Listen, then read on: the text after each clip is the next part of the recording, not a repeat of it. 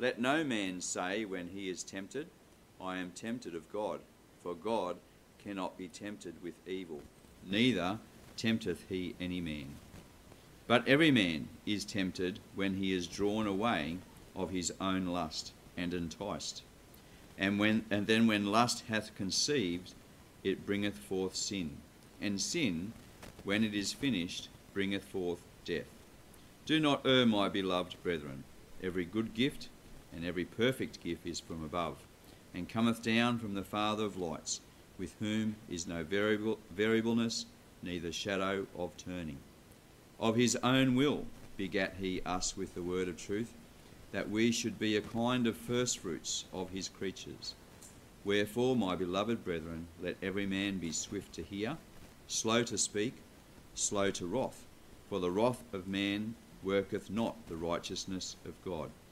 Wherefore, lay apart all filthiness and superfluity of naughtiness, and receive with meekness the engrafted word, which is able to save your souls.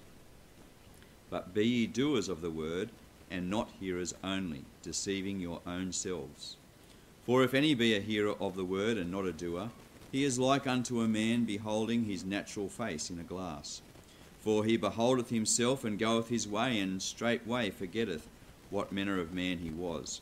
But whoso looketh into the perfect law of liberty, and continueth therein, he being not a forgetful hearer, but a doer of the work, this man shall be blessed in his deed. If any man among you seem to be religious, and bridleth not his tongue, but deceiveth his own heart, this man's religion is vain. Pure religion and undefiled before God and the Father is this to visit the fatherless and widows in their affliction, and to keep himself unspotted from the world. Let's pray. Dear Heavenly Father, we do uh, thank you for this opportunity of just being able to start this series on the book of James, and we do um, pray that you'll bless our time together as we um, just look at um, the introduction to James and, and, and the background um, to the book, Father. And we pray that you'll teach us. We pray, Father, that you'll soften each of our hearts and each of our minds, that, that we would be open and receptive to what you um, have to say to each of us this morning, that you'll just continue um, to equip us for the work of the ministry. For it's in Jesus' name we ask these things. Amen. Just bear with me a second. I thought about turning this on right up until crunch time and then I forgot. Okay.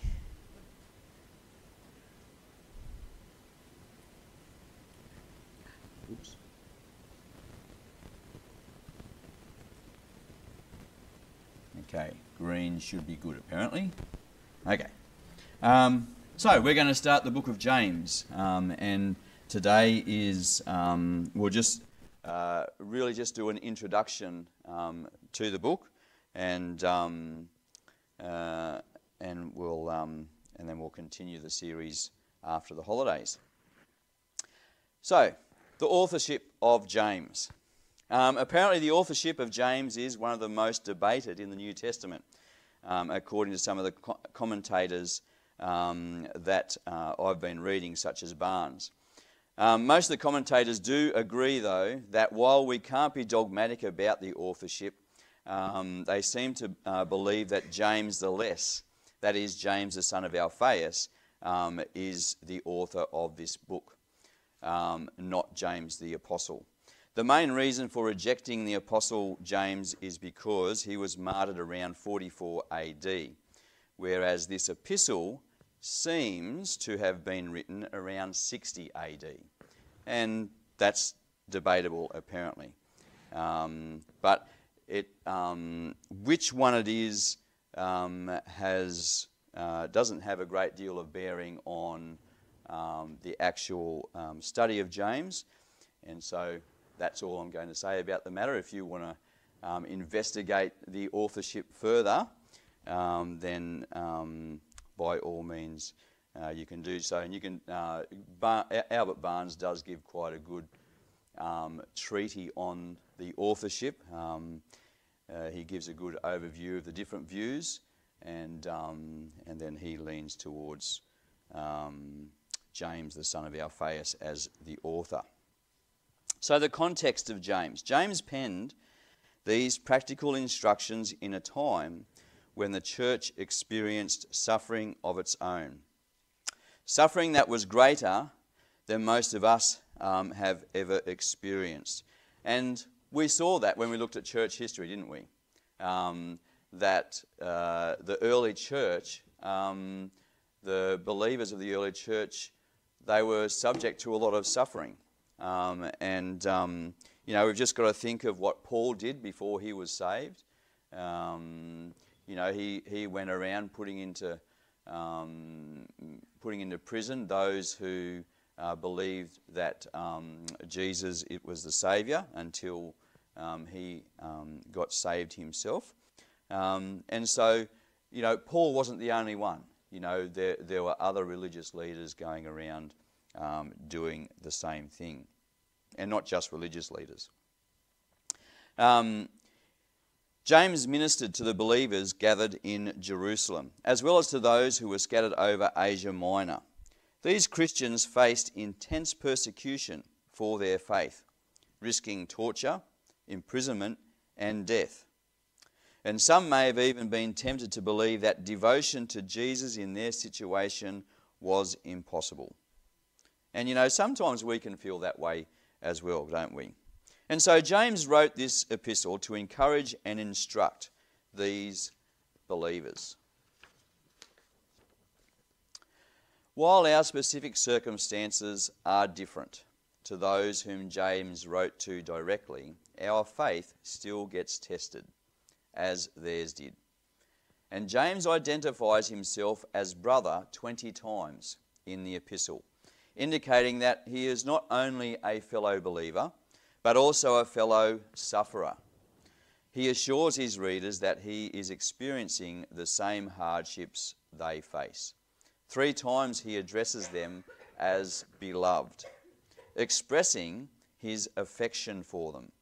So he does not speak as a distant authority, but rather as a peer and a participant, someone who understands the battle and fights right alongside them. And so the theme of James um, seems to be well, James offers us specific wisdom on how to live by faith. In fact, the book of James contains almost 60 commands regarding our communication and our behaviour. For James, faith isn't just a theological um, abstract. Faith acts. You know, it's, a, it's something we do. Just as Paul emphasises in his writing that our life in Christ depends on faith, James further reminds us that our life in Christ is still a life. It's active, it's messy, it's filled with successes and failures. We are not called to live like Christ in a sinless vacuum. Though we face real world difficulties, those hardships do not excuse us from living like Jesus, where we are right now. With God's help, it is possible to live authentically as Christians, no matter what happens. And that's authentically. It's not, we're not sinless, um, but um, we, need, we don't have to be hypocritical um, in that we acknowledge to God um, our sin when He reveals it to us. You know, maybe you feel uneasy at, at the prospect of trying to obey all of the commands found in James. But remember, these commands are rooted in God's character. They aren't simply a list of rules to keep. You know, so these, these commands that James gives us throughout the book of James, um, they're rooted in God's character. And as we know, turn to, we, we know this verse, but it's, it's um, but turn to 2 Corinthians 3.18.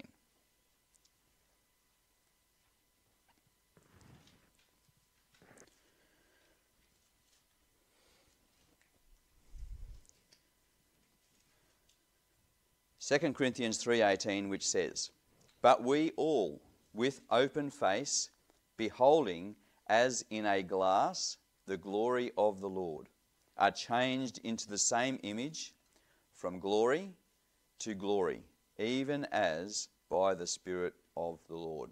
You know, as we behold God's character, as we behold God, um, as we spend time meditating on Him in His Word, the Holy Spirit will change us little by little. Um, I don't know about you, but sometimes I don't feel like um, I'm being changed. But we've got to accept by faith, and, and, that's, and that's one of the, um, uh, the areas of, um, that we need to accept by faith, is that God will perform the work in us. You know, as we spend time with Him in His Word, um, He will change us. The Holy Spirit will change us little by little. It's not going to be necessarily in leaps and bounds, um, but little by little, He will change us into that same image. Um,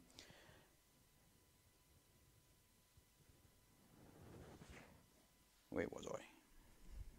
One of my side tracks. Um, okay.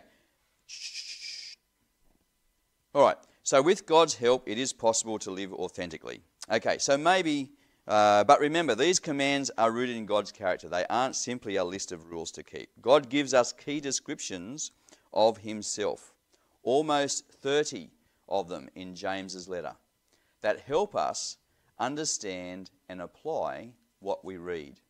These are guidelines to help us become more like Christ. So, Christ's character and nature provide the reason and motivation to obey these commands. Without knowing God Himself, uh, faithful obedience seems pointless. So we need to get to know God. So, what is the main theme of James? Well, if we boil it down, the teaching of the book of James to one statement, it might look something like this God offers us wisdom for a life of devotion as we grow in our understanding of his character. Um, so, what are some of the key concepts in this epistle? In this letter, James identifies and develops some key components of practical faith. And we find the following words often in the book of James. So we're going to um, refer to a few verses throughout the book um, just to show where these words occur. Um, I'm not going to tell you too much about these words. That'll come as we go through the book. But one of the words is perfect. One ver- uh, chapter 1 and verse 4. And such trust have we through God. Uh, no, might help if I go to the um, correct book. Move from Corinthians to James. Let's try that again. But let patience have her perfect work, that you may be perfect and entire, wanting nothing. Drop down to verse 17. Every good gift and every perfect gift is from above, and cometh down from the Father of lights, with whom is no variable, variableness, neither shadow of turning. And verse 25. But whoso looketh into the perfect law of liberty, and continueth therein, he being not a forgetful hearer, but a doer of the work, this man shall be blessed in his deed and then turn over to um, chapter 3 and verse 2. For in many things we offend all. If any man offend not in word, the same is a perfect man, and able also to bridle the whole body. So, this idea of perfect um, involves wholeness or completion. God sovereignly orchestrates events in our lives for the sake of forming us into followers who reflect His glory. These events, both difficult and joyous, push us toward a life of active faith. So that's perfect. Another word is double minded. Uh, go back to chapter 1 and verse 8. Um, a double minded man is unstable in all his ways. And then over to um, chapter 4. And also verse 8. Draw nigh to God, and he will draw nigh to you. Cleanse your hands, ye sinners, and purify your hearts, ye double minded. The New Testament uses this word only twice And both usages appear right here in the book of James, which we've just read. Um, as he makes us more like Jesus, God purges our double mindedness. That is, the way we vacillate between choosing Jesus and choosing the world. A divided mind is the opposite to, of wholehearted devotion um, to Christ. Uh, next word, steadfast. Uh, go back to chapter 1.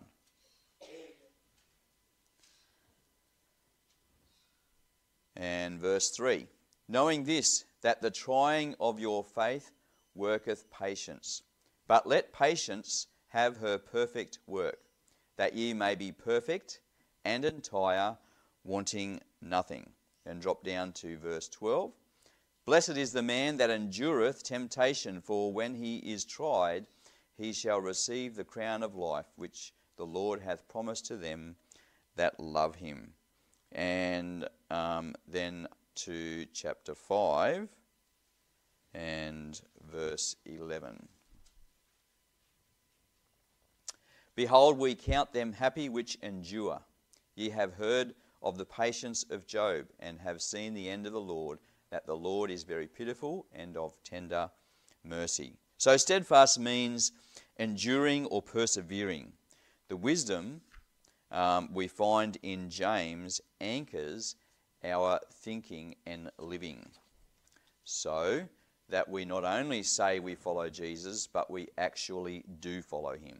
As we rely on his grace and guidance, we can stick to it even when challenges arise. Uh, next, we've got suffering or trials or temptation or weakness. Um, slip back to chapter 1. And verse 2. My brethren, count it all joy when ye fall into diverse temptations. Verse 3 Knowing this, that the trying of your faith worketh patience. Uh, verse 12 Blessed is the man that endureth temptation, for when he is tried, he shall receive the crown of life, which the Lord hath promised to them that love him. And there's a couple of occurrences in chapter 5 as well. These words describe those experiences where we are presented with a choice to sin or to obey God. James wrote realistically, not idealistically. Um, James wrote to address our practical living, our day to day living. Believers live in a sin cursed world. We face all kinds of difficulties, problems, and temptations. Uh, and the world is not content to simply carry on apart from us. It actively sabotages our devotion to Christ. Uh, next, we have wisdom. Um, in, stay here in chapter 1 and verse 5 which says, If any of you lack wisdom, let him ask of God that giveth to all men liberally and upbraideth not, and it shall be given him. Um, and then also in, in chapter 3 as well. Wisdom is God's knowledge and perspective that he provides to us through his word and the Holy Spirit. In many ways, the book of James centers on this theme. We first find this truth in 1 verse 5, where we learn that we need wisdom and that God is the source of that wisdom. Um, and then in chapter 3, James later builds on what God's wisdom looks like. So they are the main um, concepts that we encounter um, throughout the book of James. Um, now, the outline of James. The wisdom of James is deeply connected to other spiritual or scriptural truths. Uh, we'll recognize the topic of wisdom from Psalms and the book of Proverbs, teaching about the dangers of materialism from Jesus' teaching in the Sermon on the Mount, commands about holy living and endurance in suffering from 1 Peter. The book of James reads like a small group discussion on how to apply Jesus' words in everyday life. These believers had just heard the truth from Jesus, and now they needed the encouragement to put that truth into action.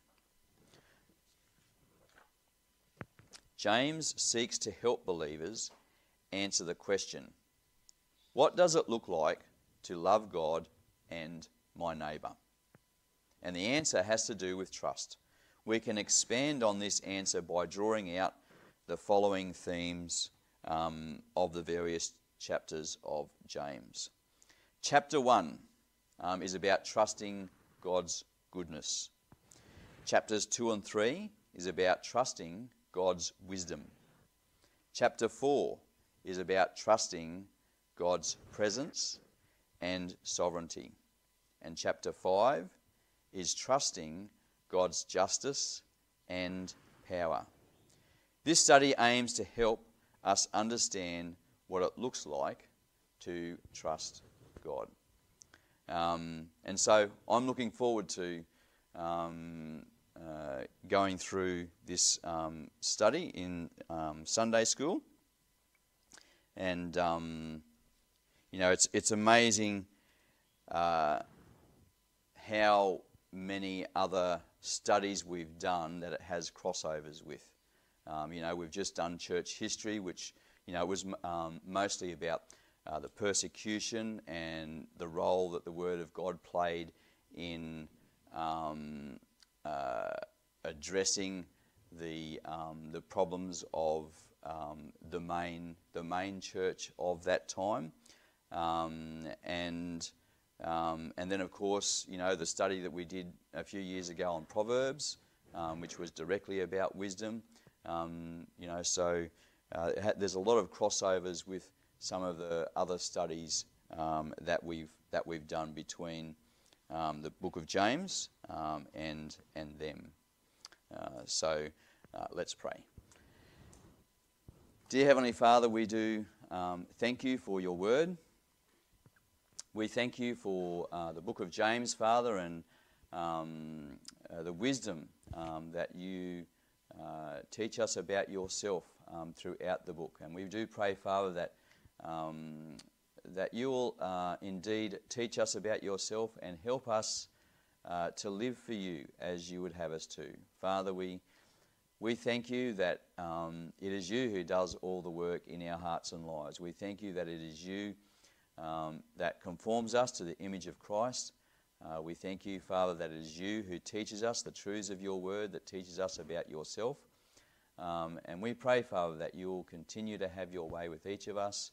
We pray that you will continue to um, equip us for the work of the ministry, Father, that we may be always ready and willing uh, to give an answer uh, for this hope which you have given to us with meekness um, and with fear. And we just ask these things in Jesus' name. Amen.